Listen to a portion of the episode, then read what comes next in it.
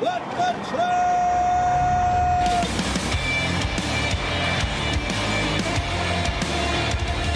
You are listening to Why the Truck.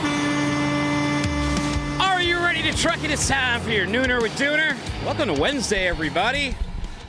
A lot of stories today, a lot of things to wake up to. Really interesting news about Convoy being sold. We're going to get into that with Rachel Premack in a little bit. But I have something new to show. Well, it's not something new. I want to combine two things. Something we've talked about a lot, which is the massive influx of truck capacity. We've also been talking about the brokerage winter. And no better graphs show that off than this. Luke Falasca, he tweeted this. He says, still too much trucking capacity. Truckload volumes, which are the green line you see on there, are 16% higher now.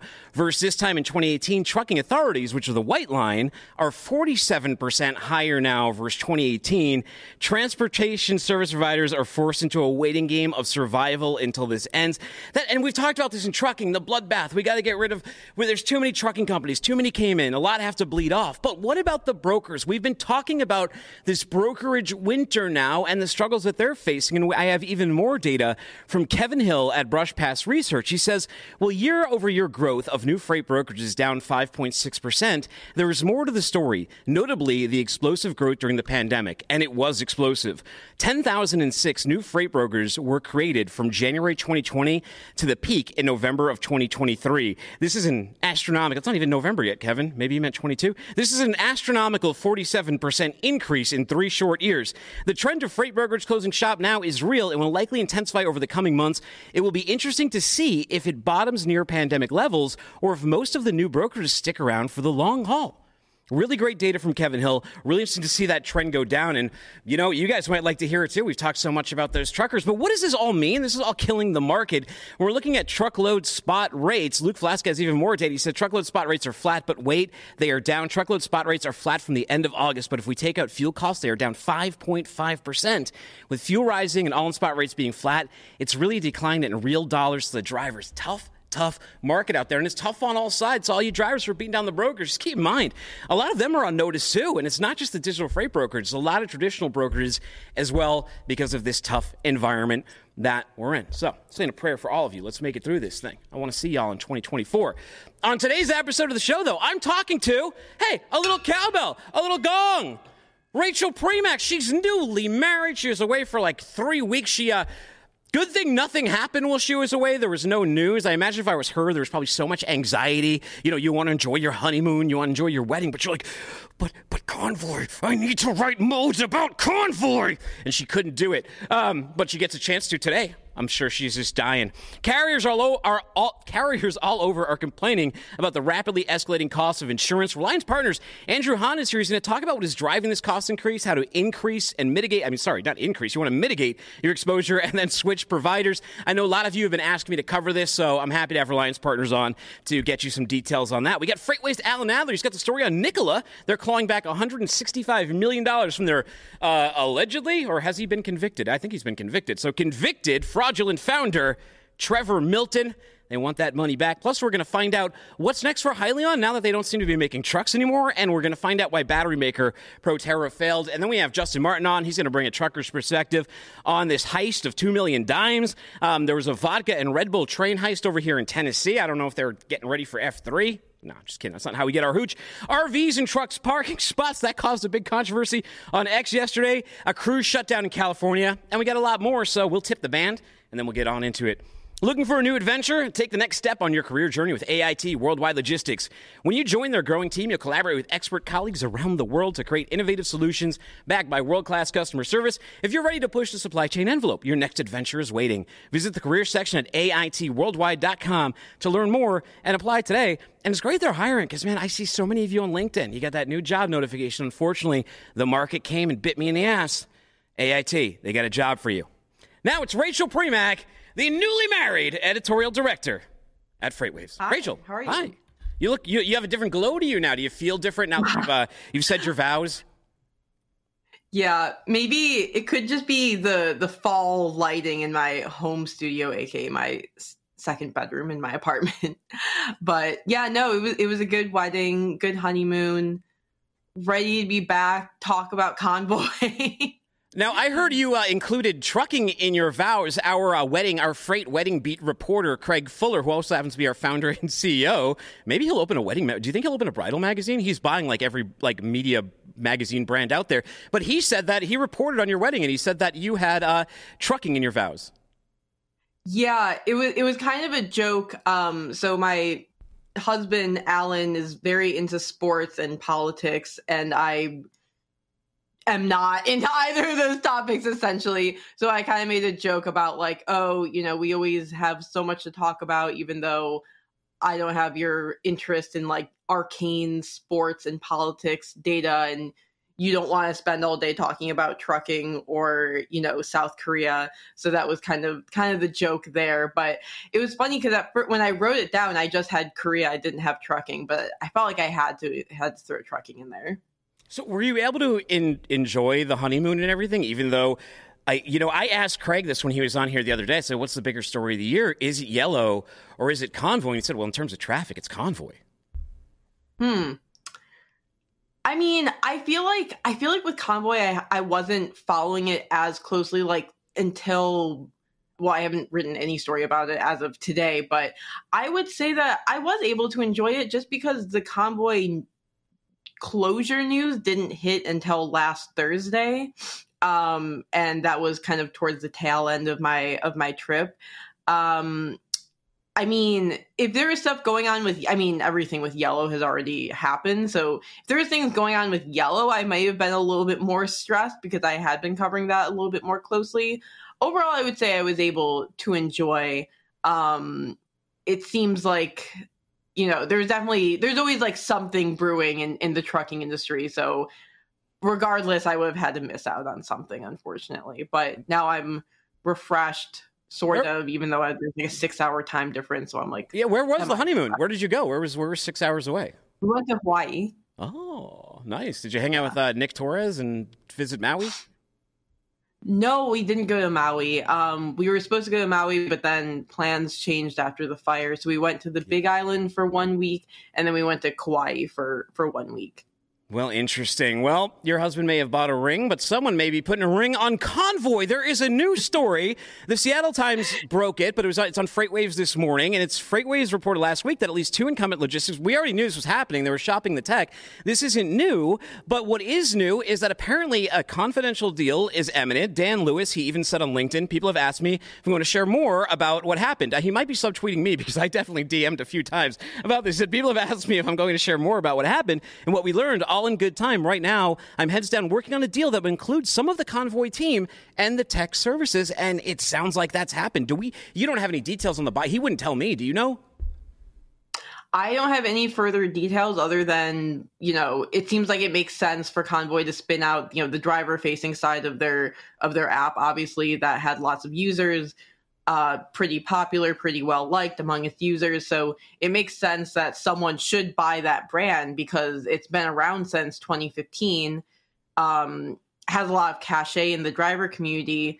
It would be a shame if that just, you know, all evaporated.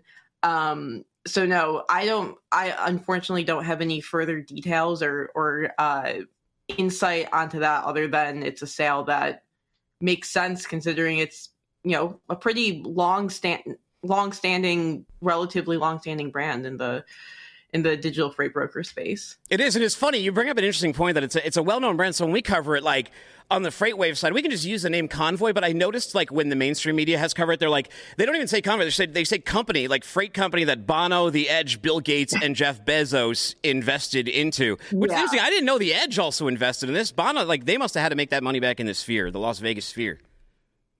Yeah, the Bono, I think I knew, but then forgot about the Bono connection. He just doesn't really ever come to mind when I'm like doing anything related to my job reporting on the trucking industry. But I'm glad that Bono found his way in here. A GPS where the streets have no name would be awful, Rachel. Let's talk about this, though. Craig says the epitaph on Convoy, and it's not an epitaph. If they're sold, it's not really an epitaph, is it? It's like a renewal, like a phoenix from their ashes, but what caused them to flame up the first time, Craig said it was death by overfunding and blitz scaling. Now, we saw these sky-high valuations that came out during 2020, 2021, even 2022. That may have been the rope around Convoy's neck was that final round that put them at 3.8 valuation, 3.8 billion. You've done a lot more research on this since we last had that conversation. What have you found out since then? Yeah, so it's interesting because when you look at the, reporting from the information, for example, on what former employees at Convoy say, they say, we struggled because our founders didn't have enough logistics experience, or it wasn't clear whether we were a tech company or a logistics company. And I was speaking to one source for this story that's coming out tomorrow morning, and his point was that, a lot of really successful startups are founded by people who aren't necessarily experts in their field. I mean, when Jeff Bezos founded Amazon, it's not like he was an e-commerce expert. There's, obviously lots of other examples like this. So you can have a startup that's not necessarily founded by absolute experts that doesn't thrive. In fact, in a lot of ways, you do kind of need that new perspective in order to have a company shine. So I think certainly Craig's viewpoint on this is that it was overfunded, that they got way too much money too quickly. I think that's certainly a really compelling reason for why Convoy struggled.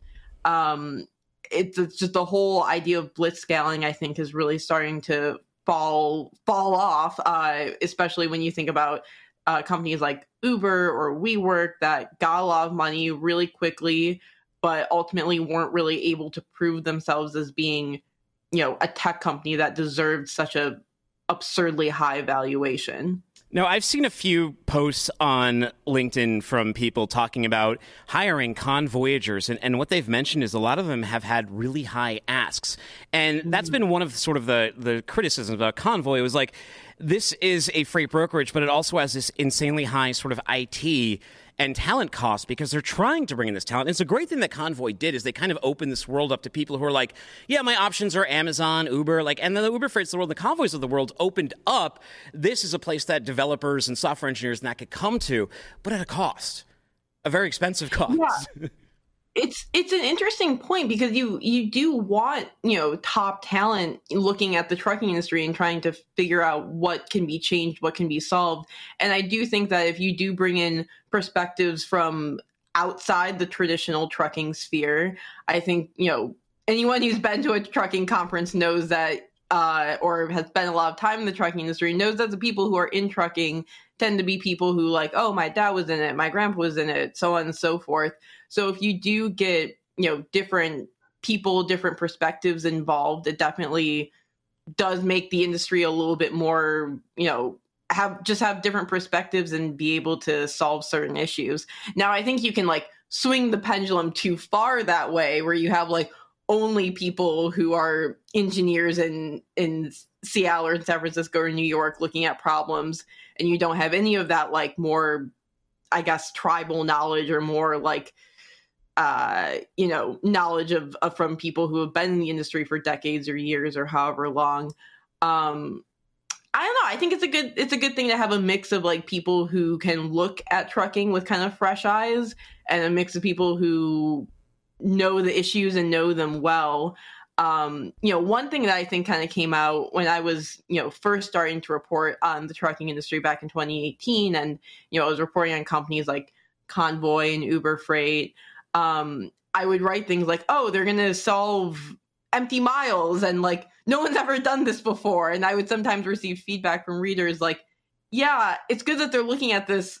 This is not a new issue. Everyone's known this has been an issue for years, and it's a really hard issue to solve. So trying to figure out, how do we solve those issues? How do we take serious, big issues in trucking while also not just being oh, yeah, if we just apply a few really smart engineers to this, we'll solve it in a few months. I think kind of balancing those two perspectives is important going forward. Their situation is unique in how much they raise, but a lot of companies raise a lot of money. Are they the first big domino to fall amongst the digital freight brokerages? They're certainly the biggest and probably the most surprising company, I would say, that has collapsed right now. I would say, I mean, as you were discussing earlier in the show, everyone in the brokerage side is really struggling right now. It makes sense that there would be another digital freight brokerage that also, has to shut down in the coming months or coming year or so. Or coming weeks. I mean, who knows? Things happen quick. It's weird this year, Convoy, they were doing their marketing, all their push and everything. I even got their Hall Star stuff. Hyliion, Thomas Healy came on here on a Friday a couple weeks ago, and he was talking up the ERX. And then a couple days later in the next week, they canned the entire project. So boards are striking, and they're doing it where I don't think founders always know what's happening. Because I don't think Thomas would have done that interview had he known the ERX would just be shelved in a couple days. Yeah. I think there's definitely a growing hesitancy for investors and boards and banks to fund certain things. I think people are drawing the line in the sand, and they're doing it really quickly. And I think it's taking a lot of folks by surprise. Well, it's tough out there, everybody. I'm seeing a lot of you on LinkedIn. It was kind of the opposite. I remember, for the past 2 years, you'd see everyone leaving their job. They're switching. They're just jumping companies. Everyone was jumping companies left and right. Even Leatherface over here is leaving the Hewitt house. But now you're just seeing everyone's just you know what? I got bit by the market. Rachel, it's tough. I know new modes is coming out soon. How do people subscribe? How do they find out more? Yeah, you can just go on freightwaves.com/modes and subscribe there. Awesome, Rachel. Well, hey, congratulations to you and Alan. Thank you so much. And glad you you're married now, Rachel. Yeah, thank you. Thanks for having me back on after all this time. Yes, 3 weeks was a long time. It felt weird. It is a while. Okay, take it easy. All right, everybody. Meanwhile, here's a little video from TikToker Thomas. Lovely. Will. Thanks. Soap too. I'm a small town guy. Oh, hi. I'm big city girl. Truth is, if we don't sell more pumpkins, we may have to shut the whole patch down. Oh, that's terrible. Well, maybe I can help. How so? Well, I used to do marketing in the big city, but my job kept me from ever having a meaningful relationship, so I had to leave. Marketing? I never thought of that. And yeah, ever since I opened up the pumpkin patch, I haven't made time for myself either. Okay, I'll help, but you have to promise not to fall in love with me. A small town guy falling for a big city girl like yourself? Not a chance.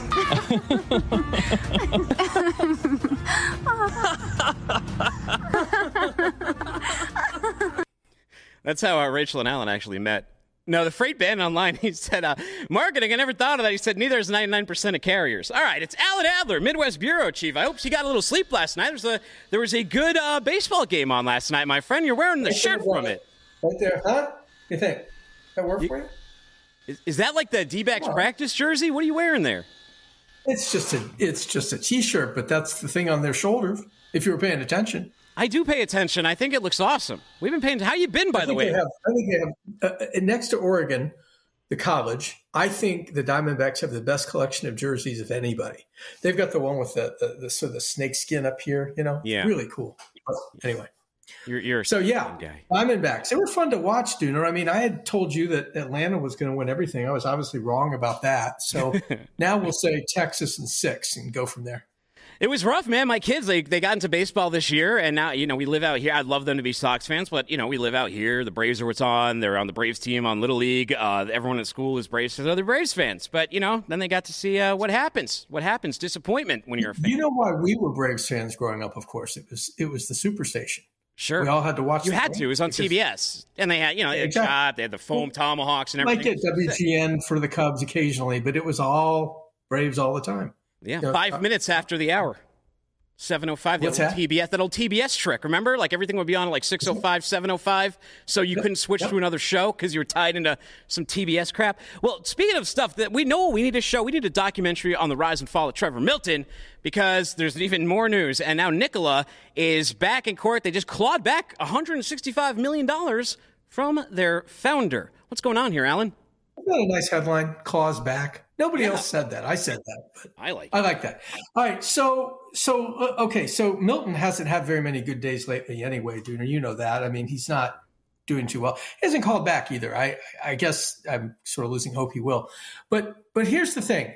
They went to arbitration after, okay, so Trevor gets indicted in 2021, gets convicted in 2022, but the company never got charged criminally with anything, just Trevor. So when the SEC decided it was going to fine Nikola $125 million, Nikola said, wait a minute, we shouldn't have to pay that. Trevor should pay that. So they took him to arbitration. That got put on hold during his criminal proceedings. But ultimately, the arbitration had a lot of the same witnesses that the prosecutors called in his criminal trial.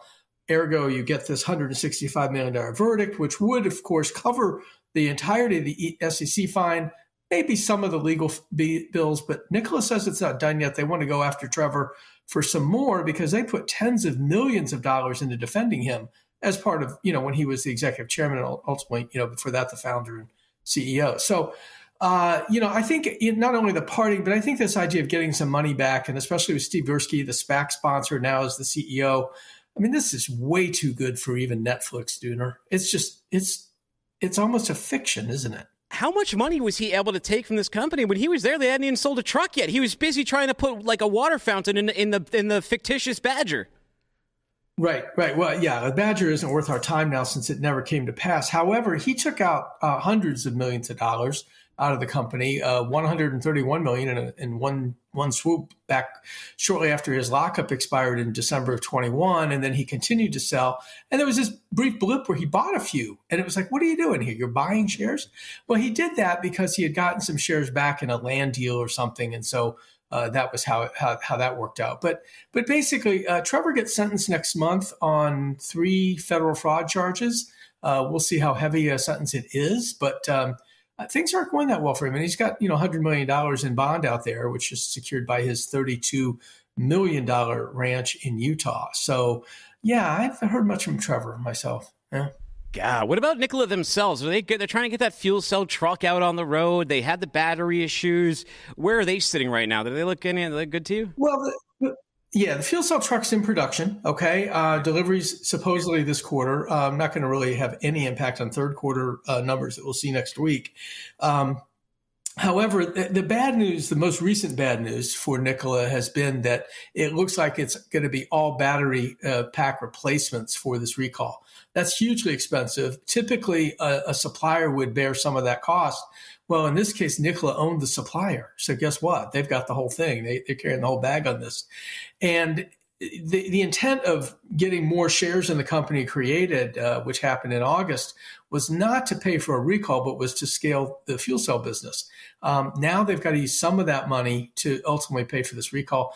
And the big question, and you know, we hope to hear next week, is where are they going to get batteries? Because Romeo Power, which they bought because Romeo was, you know, kind of on the death spiral.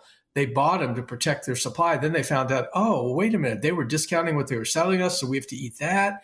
And then they find they've got, manufacturing problems, and ultimately, you know, a sub-supplier to them was responsible for this recall. So basically, Nikola's kind of holding the whole bag on this thing, and it's not a pretty sight. Don't know exactly how much it's going to cost them, but it's going to be expensive. Like by comparison, Duna, you've got Volvo, which did a similar recall for battery issues, but they can lay off that cost on Akasol, which is their supplier. Nikola can't do that because Romeo is us, right? I mean, and they've now liquidated Romeo, so it's not a good situation. It's probably the worst case scenario for the recall that they could have envisioned. You've also got, I think, down the road some commerce issues around the idea that truck buyers who took these, 200 or so of the trucks, basically can say, wait a minute, I'm not getting any value out of what I bought. You told me to ship this truck back to Arizona, and I did that. And Nikola, by the way, is paid for that too. But I don't have anything, I don't have this thing in my fleet. Like one guy, Salim Yuseveda, who is the CEO and founder at Watt EV, told me last week when we were in Austin, he said, I've got 4 Freightliners now, Freightliner eCastadias, that I was able to get from Velocity, because I can't get my Volvos. They owe me 80 trucks, and, the recall's tying that up, and I had to give back my 14 Nikolas because I couldn't take the chance that they were safe. So here's the startup out there, kind of scrambling to get trucks, just like Nikola is going to scramble to get batteries. Interesting. You know, ever since, let's talk about another company we've followed a lot here. It's the journey of Hyliion. A couple weeks ago, Thomas Healy comes on. A few days later, he announces what's happened, that they're not really moving forward with the ERX for now. It's been shelved. And ever since, all the Hyliion followers, they've been yelling at him, and I get all the mentions. They have been going crazy about this. And I'm curious. I'm like, why did he even come on if they were just going to shelve this? But I would have to imagine he probably didn't know, because it was just a couple days later. Oh, he knew. He knew, dude. When I talked to him last week when I was in office, Why did he come on then? He didn't have a good answer for that. He just sort of smiled when I asked the question. But I think he knew, because the board has been after him for several months now. You were talking to Rachel about, you know, board activities and so forth. The board has been after him for, call it 3 months, to say, look, where is your plan of sufficiency to make money on the ERX, right? I mean, the truck was delayed a year, almost out of the gate. And then, of course, you know, we go through all these supply issues. And if you're small and you're only making a handful of systems, you know, you're going to pay big dollars for stuff. You're going to be way back in the line in terms of getting supply.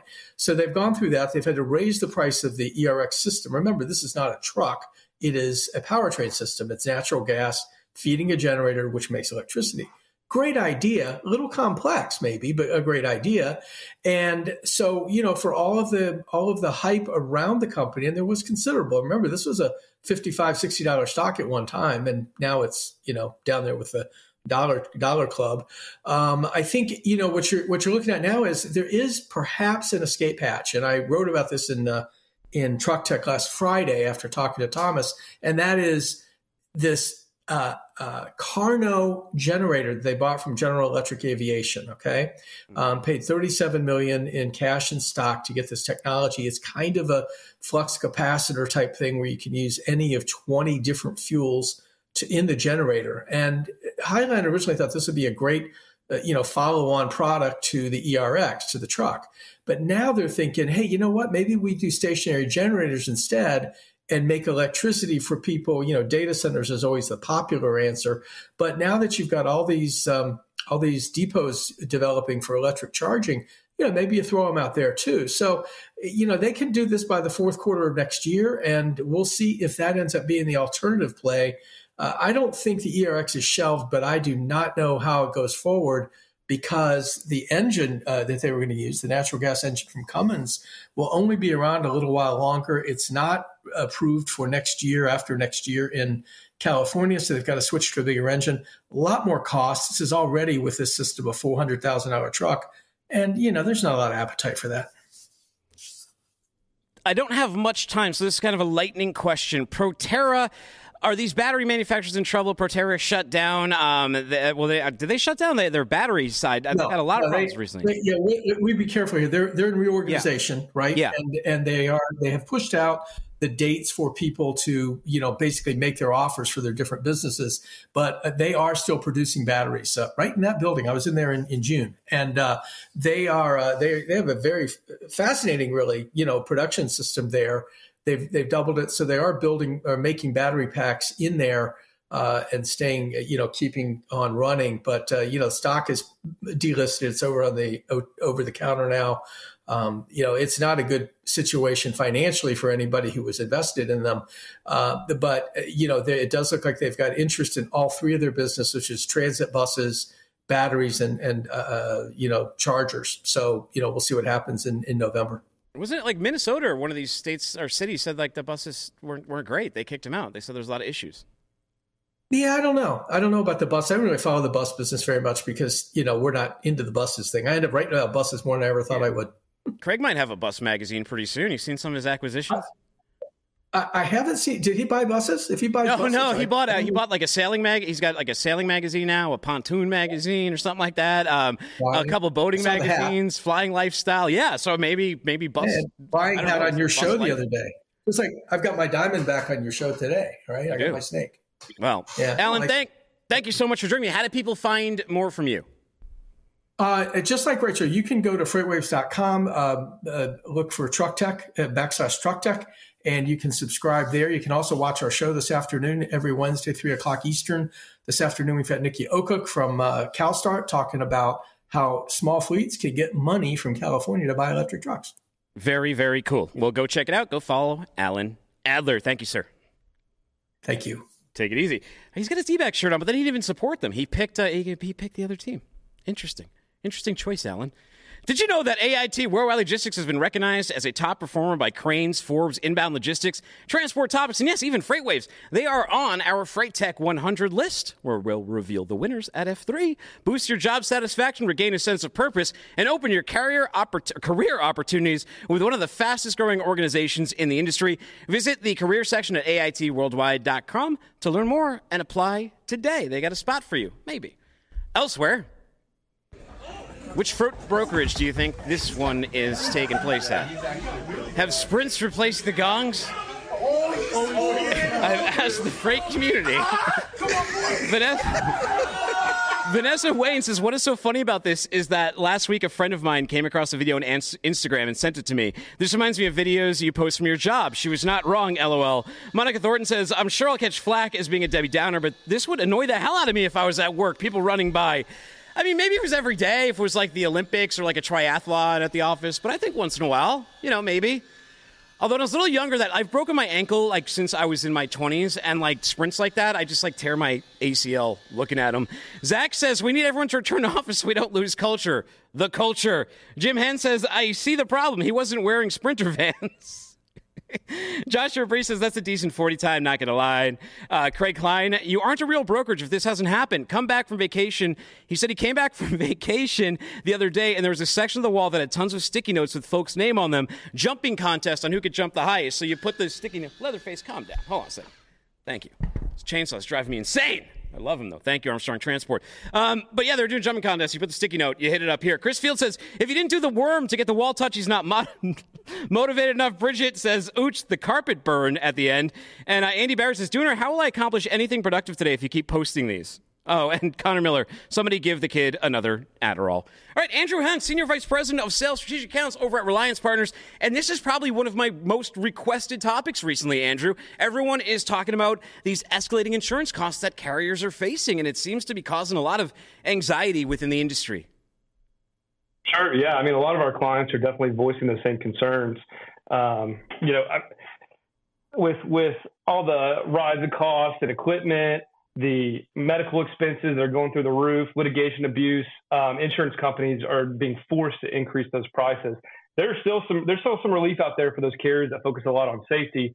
But I think we'll circle back to that in a second. Yeah, let's talk about the impact first. So how is this impacting carriers, these escalating things? What is the issue here? I mean, the real issue is that, I mean, from what I see, especially in the small to mid-sized fleet space, a lot of these carriers went with the boom in 21 and 22. And so they started doing some things that maybe just weren't safe. They were running over hours. They were hiring drivers with less experience. And insurance companies view that as a risk. And not to nerd out here on insurance, but I mean, that's all you're doing is you're transferring the risk. So these carriers who are seeing this rise in prices for their insurance, it's because they're more risky. Not to mention everything's more expensive, right? Absolutely. Absolutely. So like, how do we start getting control of this? Is now a time, for example, we start reviewing our policies? Is now a time that you got to think about jumping to another carrier? And when you're thinking about that, what do you have to consider? Oh, yeah. Yeah. I mean, I think that your agent should be shopping your insurance every year. And you know, something that we try to do with our clients at RP is we try to show the marketplace. We're blessed to have so much of the marketplace at our disposal. We can go in, we can shop the whole marketplace and show you, hey, these are where these markets are at. Here's why they're declining you as a risk. Here's why they're giving you an increase, or here's why they're giving you a decrease. I think having that relationship with your agent is very important to be able to build your company to fit not only what you need logistically, but also for one of the top three expenses for a trucking company, which is insurance. So how should, like, if I'm a fleet right now, I'm a carrier, how should I be thinking? Now, it's great to go to, like, Reliance Partners or any to insurance company, get quotes, get that stuff. But I have to run my house a certain way. So I'm a desirable person to underwrite. I'm a desirable company to underwrite. What do I need to do to be attractive in this environment? I think what I would say is not to sound like a broken record, but the FMCSA puts out these guidelines, right? And they've got basic alerts or CSA scores. If you've got a good trend of CSA scores, understanding what your loss frequency is and your loss ratio, and giving the insurance company what they want to see. They want to see experienced drivers. They want to see tenure for those drivers. And it's especially hard. I mean, what, we had 500,000 drivers come out off the road, and from May of 22 to June of 23, that's a lot of drivers. And so it's really hard for trucking companies to instill those practices with so much turnover, with, you know, chasing the next dollar in the rate. It's really challenging, but trying to stick to the basics with your safety platform, making sure that you're utilizing everything at your disposal with ELDs, cameras, technology. Insurance companies are loving that. There's so many new insurance companies coming on the market that are moving towards this technology platform and moving a little bit away from the old school actuarial underwriting. Is it really looked down upon right now to not have at least a dash cam? I'm not even talking about the driver facing. I'm talking about to just have a dash cam. I'm not going to say it's looked down upon. I think that the data is there to show that it helps in litigation, which is, I think, one of the top 10 reasons for rising insurance costs is litigation abuse. If you can prove that you weren't negligent, your driver wasn't negligent, for someone who hired an attorney off of a billboard and made those claims, I mean, that's more power in your pocket. That will reduce your claims better than anything. And if you can reduce your claims, then your loss ratios are better. If your loss ratios are better, then insurance companies want to insure you. Now, there's so many trucking companies, and we talked about at the top of the show, all these authorities, all these different single trucks and mid-sized trucks and small fleets that came into the market. I suspect that a lot of them are not that educated on how to manage their insurance, how to go about this. Do you guys offer education? How should the sort of noobs that are listening to this and are like, I'm not even thinking about this, how do they approach it? I mean, to be honest with you, Jenner, I feel like the majority of my job is educating carriers on what insurance companies want to see. Yeah, my buddy Joe, he's like, all right, Haun, because everybody calls me Haun. Haun, don't get nerdy with them. You know, they don't understand. Don't get nerdy. Don't start talking about risk. But we have to. As agents, it's our role to educate these trucking companies. It's our role to help them find and procure better insurance at a better price, better coverages. And so much of that's just education, because the world of insurance is wild. It is. Hey, you ever challenge Chad to a sprint through the Reliance offices like that guy was doing in the clip beforehand? No. I was laughing at that.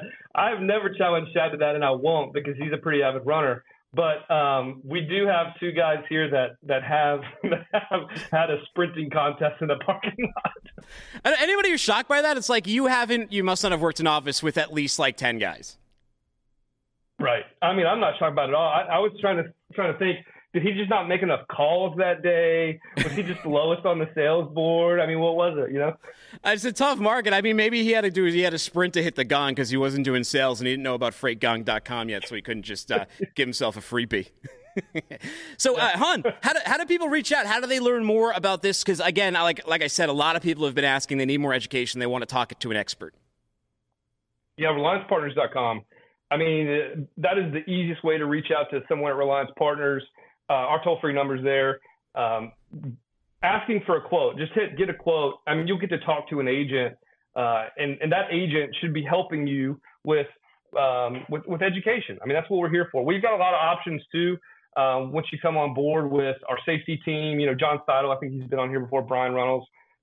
We just got a breadth of knowledge at Reliance Partners to help you run your company in a way that's favorable for insurance.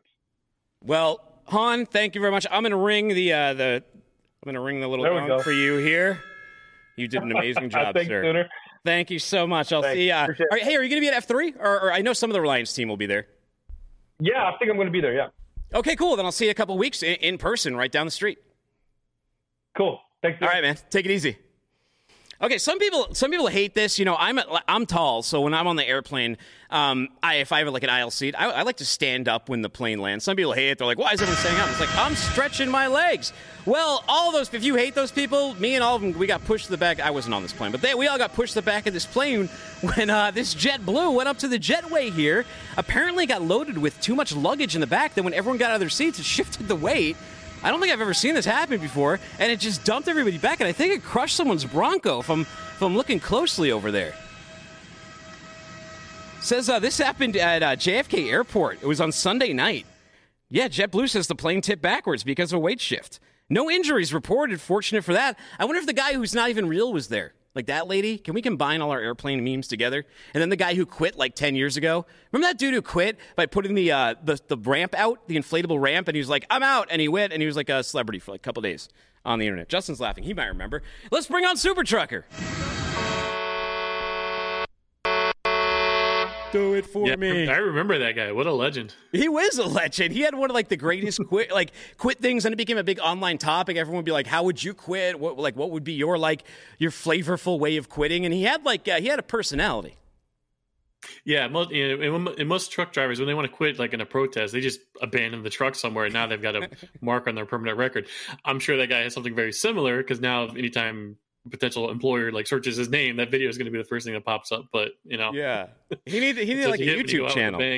Where is he? I gotta look him up. There's someone's probably done a YouTube on like what happened to like the JetBlue slide guy. That's a great idea for a YouTube channel, is like the best ways to quit jobs. You just find random jobs and just go out with like as an incredible exit as you can. Oh, like really like a prank channels, but instead of like the prank is you go to the job and you quit in like a humorous way. Yeah. Very interesting. Just throw Starbucks coffee everywhere on the way out the door. Well, a bad way to lose your job is to park your truck and have 2 million dimes stolen out of it by a ring of thieves who put them in coin machines throughout the city. I remember we covered this story. This happened, for April 13th. This happened April 13th. I remember in the spring, you and I talked about this, and we were trying to figure out what happened, who is involved, and now there's a little bit more details into this case. What happened here, Super Trucker?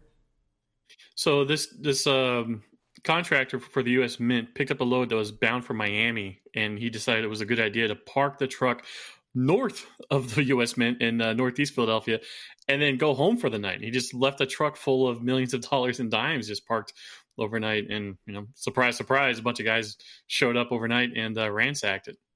How did they know, for example? Was this an inside job? Why was he parking the wrong way? And I know you also looked into this carrier and found out some interesting things about them.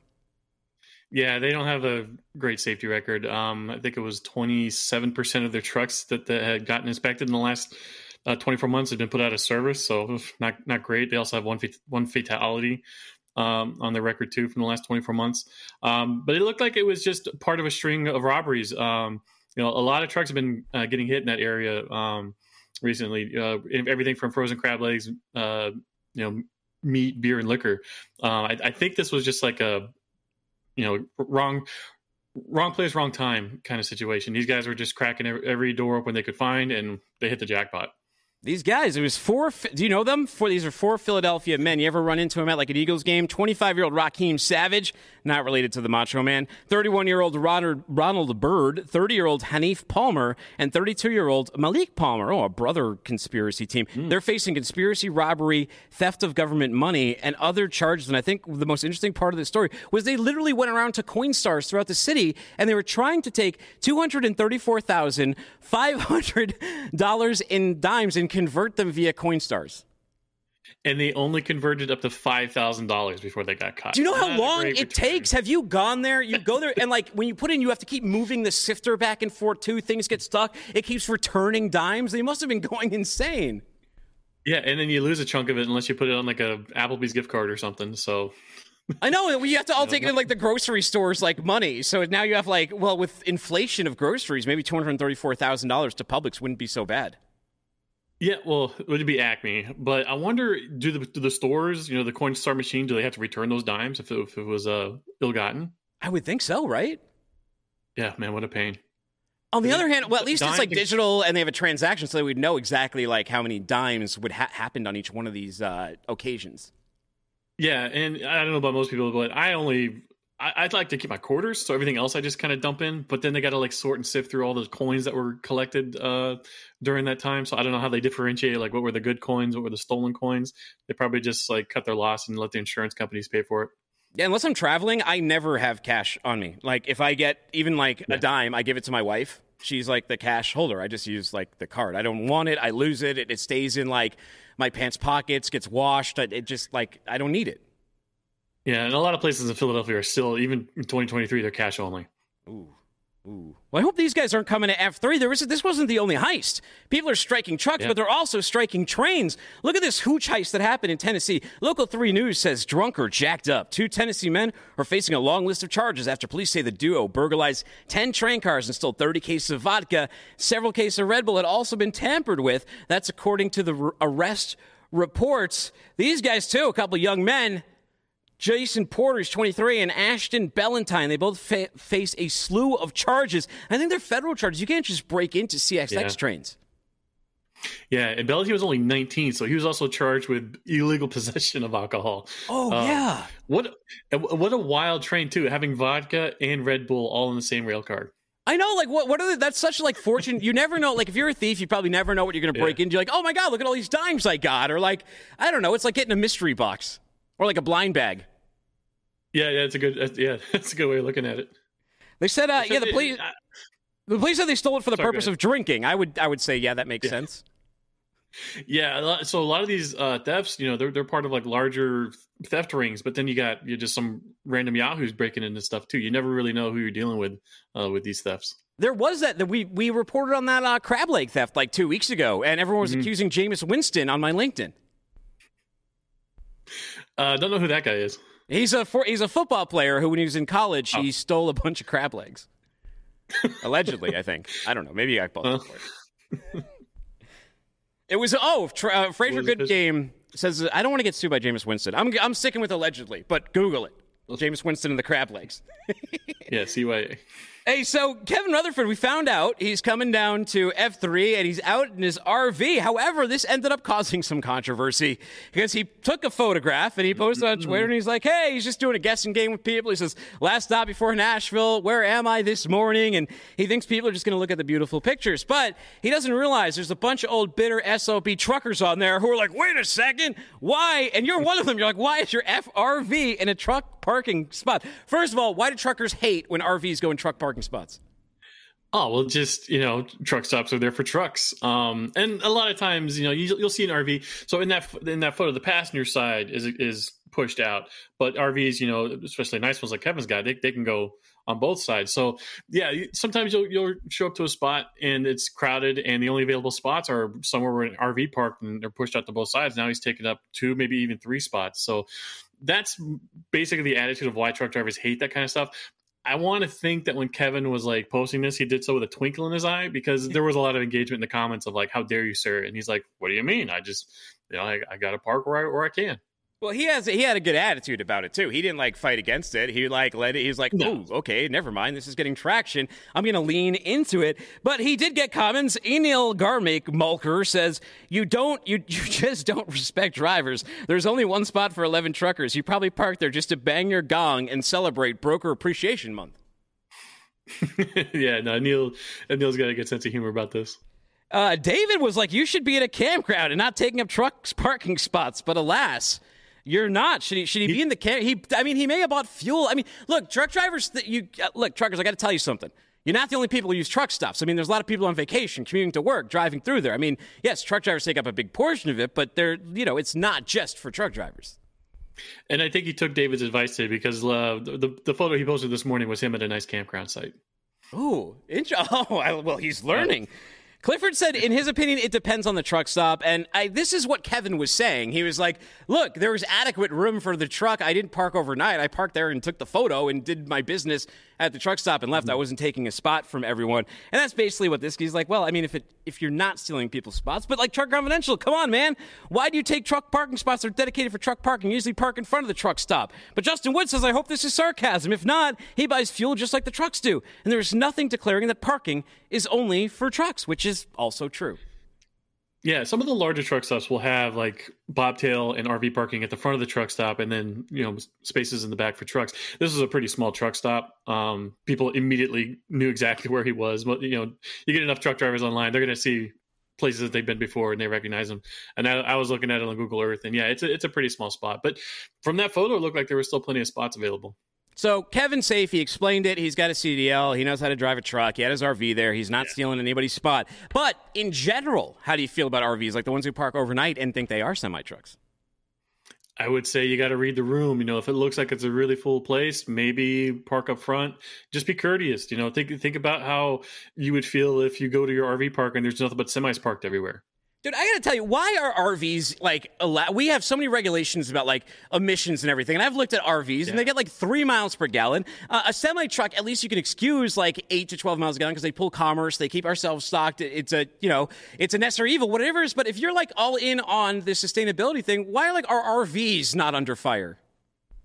Yeah, well, I guess when you're at that kind of income level to be able to afford an RV, you've got the people in your corner to lobby the government to kind of carve out those exemptions for you. But also, like, they're an easy target. You know, everybody wants to dunk on people that have RVs, but also kind of secretly hope that they achieve that level of income to maybe afford one day. I would love to have an RV. I would love to take my son across the country to all the cool places that I've been to. Yeah, what is going on here? So, like, he sells, like, do we need to start putting What the Truck episodes on CD or vinyl? Because he sells, like, his training courses on, like, an 8 CD set. How much money is this guy making selling CDs? I don't know. And also, what are you listening to these things on? Do they even sell cars with CD players anymore? I don't know, but he's selling them. He's got them out there, and he's making good money doing it. The music industry should talk to him. Justin, you've probably, I've had plenty of jobs, not even trucking. Like, I've had, like, McDonald's, you have a safety training video. Almost every place I've worked, you have some kind of safety training video. Well, I have a very unique one to show you here. It's actually from What the Fork, and I hope they were inspired by their name. They do follow us on TikTok. Let's take a look at their safety training video. Remember, you should never, ever leave a truck parked in neutral. A forklift driver could unexpectedly fall out the back, and unfortunately, forklifts tend to roll. Disclaimer, it gets a little gory. Forklifts are forklifts, not some kind of Tokyo Drift. Tokyo Drift. That's the best Fast and the Furious movie, in my opinion. Yeah, my favorite. 4 is good, too. Oh, no, 5. 5's the good one. I'll never forget the time I let my guard down in the break room. I think that guy follows us on Twitter. Certified, and decided to take the forklift to make a couple of TikToks. Oh, right through my heart.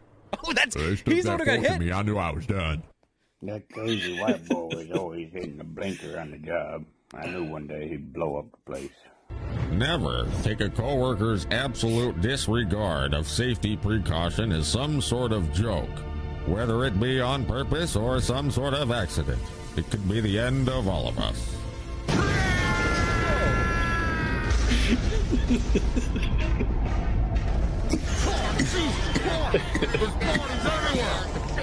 The narrations are the best part. Yeah, it sounds like Morgan Freeman on Delta 8. So remember, ask yourself every time you clock into work, are you prepared to die? Did you ever have to watch a safety video like that one? Oh, all the time. Even not just with my job. So one of my mom's last jobs she had before she retired was like the safety coordinator at her job. And so she had to compile like just the most horrific videos you've ever seen. Like imagine Live Leak on steroids. And she was just like, I've watched 50 people die today on these videos, and I have to like show them all to people at work. So this video was obviously like a parody of, you know, this was a real safety video, but the guy dubbed it over in like a red letter media Mr. Plinkett voice. But the videos that she saw, she would like forward me a couple, and I'm like, oh my God, this is just the most horrific. A lot of it was like overseas stuff too. Wait, so I get the overdubbing, but like the shots are so like B-movie-esque, like the gore and stuff. The whole thing wasn't just a joke. No, so that video in particular was like safety videos that whatever company this was like produced for themselves. These are reenactments of like actual incidences. But the ones that were like real, a lot of them are like Chinese manufacturing. What's like the worst ones? Like rolls of paper. Yeah, you'll never catch me a mile near a factory that deals with any kind of like big rollers, because what happens is like somebody walks by one, they stick their finger in something, and they just get chewed up and spit out. No, we play the computer animated deaths on here quite frequently to spare you the gore. But I assure you, I've actually seen the real versions of those on old Reddit subreddits that have since been canceled. I was watching, my poor wife, we were watching the Phillies game last night, and I got my laptop on, and I'm like just on the couch, just crying, laughing at this while the Phillies are losing the series. And it's tough to watch the bats go dead. I had to watch that happen to the Braves. Like it felt kind of like watching a reverse of the Braves Phillies, where like they just couldn't get anything going. Yeah, no, it's all up to the Eagles now. They're the only thing that can save Philadelphia sports this year. You know who's building up momentum? It's the UAW. Check out this chart here. Disruptor stocks. He says UAW strike intensifies. GM now striking at Arlington, Texas. This was yesterday. It was a surprise strike. It's 5,000 workers producing full-size SUVs. SUVs are the top-selling cars. It's their most profitable plant. Now the top three profitable plants at all three are on strike. Now there's 45,425 combined on strike at the big three. Supply chain snarls as truckers have seen increased wait times. You can see that shoot right up on there. Yep. And all the while this is going on, Justin, do you know that a new car loan is now over 9.5%? Yeah, we bought our two cars a couple years back, and like we timed this perfectly. Two Subarus, knock on wood, nothing happens. But yeah, I feel bad for anyone in the market right now trying to buy a car. Yeah, and I think that, you know, this would, if we were in different times, this would shock the big three a lot more than it is now. This whole story we've been saying ever since I talked to Larry, I had Larry Long on here. He said, hey, look at these inventory levels. And I'm telling you, this is going to be a prolonged strike because because the big three, they need to burn through some inventory anyway. They've wasted a lot of money on these EVs. They need some reasons and excuses to do some things in this market. So they're not in a rush. But I wonder when it's going to be too much. At some point, there's got to be a tipping point here. Yeah, it's a bit of a cat and mouse game because, you know, this gives them an excuse to burn through all that excess inventory. They're not paying payroll right now because all the workers are on strike. But then the UAW is also being very strategic and not just everybody going on strike all at once, because then that's going to drain their strike fund. So they're being very like incremental with how they do these strikes. I don't know who's going to be like how many other plants or workforces are there that can go on strike after this. It's going to be wild. Another interesting story that developed. There's been so much news. Like the summer was after Yellow. The summer got a little bit boring, and now it's just like the fall has just been insane. Like Cruise, a company we've covered, we've been covering their journey, their wins and their struggles. They had that one accident with the truck. They had a couple of pedestrian incidents. They had that one in Atlanta where they just started operating. Remember, where all the Cruise vehicles, too many of them got near each other, and it caused some sort of congestion. They didn't know how to unbundle themselves. But now there's been too many incidents in California, and just yesterday. Cruz said, we learned today at 10:30 a.m. Pacific time of the California DMV suspension of our driverless permits. As a result, we'll be pausing operations of driverless AVs in San Francisco. Really weird, because just a month ago, Gavin Newsom overturned that law that was going to force autonomous trucks to have a safety driver. This industry is not viable with safety drivers. Their commercialization needs to have that driver out because it makes no sense to pay someone who costs more than a driver who's safety trained to sit there with all the tons of equipment. It could be a death blow for Cruz in California. Yeah, it was really interesting how they vetoed the ban on autonomous vehicles, but then the DMV just has the power to just pull the permits anyway. So I wonder if going forward, all these autonomous truck and car companies, where any little thing that happens, the DMV can just yank their permits. I don't know. That would be a big risk factor if I was an autonomous vehicle operator in that state. I would probably consider going someplace that's been a lot more friendly, for example, like Texas, that is allowing autonomous lanes and autonomous corridors to operate. California is obviously tough. And there's only a few places you can do this because, like, there's weather conditions and things that you have to take into factor. Someone was like, why doesn't Cruz just come to Michigan? They can't test in Michigan. They can't just run every season but, like, winter out there. Yeah, the worst kind of weather San Francisco gets is like maybe a little bit of heavy fog, but that's it. But, you know, as we've seen the last couple of winters, you know, Texas winters can be brutal. The ice and everything that builds up over there, they don't get like a lot of heavy snow like up in Michigan, but they do get some crazy ice storms. So we don't even know how those taxis would perform in for conditions like that yet. Hayes says, quite a disastrous 5 hours for GM, losing $200 million EBIT per week due to UAW strikes, and UAW extends strikes to most profitable plant. Then Cruz suspends to operate in California, effective immediately. Yikes. Speaking of something that maybe should be in a safety video, I'm going to ask you if this is fair or foul. Justin, roll the tape. When your bro-in-law needs an emergency Red Bull. That's a big can. Yeah. For you audio listeners, there's a guy driving around with a can, and he's waiting for another truck to come by so he can pass the baton. The baton, in this case, being a Red Bull. So he's got one hand on his cell phone, one hand with the monster out the window. Yeah, that's that should get maybe a reset. And then the video itself is in slow-mo, so he's still... And then, bam. Did he get it? It looked like it fell. Oh, it looks like he got it. I don't know if he got it. That reflection looked like it fell, but I think he put it in. every time I see videos like that, so I think it was like Moab or one of those like mountain, Rocky Mountain type areas. There was a guy in a Jeep and he was climbing up the hill and he stuck his arm out to try and balance his car. Well, the Jeep just kind of rolled and just snapped his arm. And I think of that every time I see somebody sticking their hand out the window like that. We're going to have to end on that note. Losing your arm, handing off Red Bulls. Justin says foul. I say foul. Don't do it. It's not safe. Find us at FW What the Truck. Find him at Super Trucker. He's search banned. Find me at Timothy Duder. Take care. Don't be a stranger.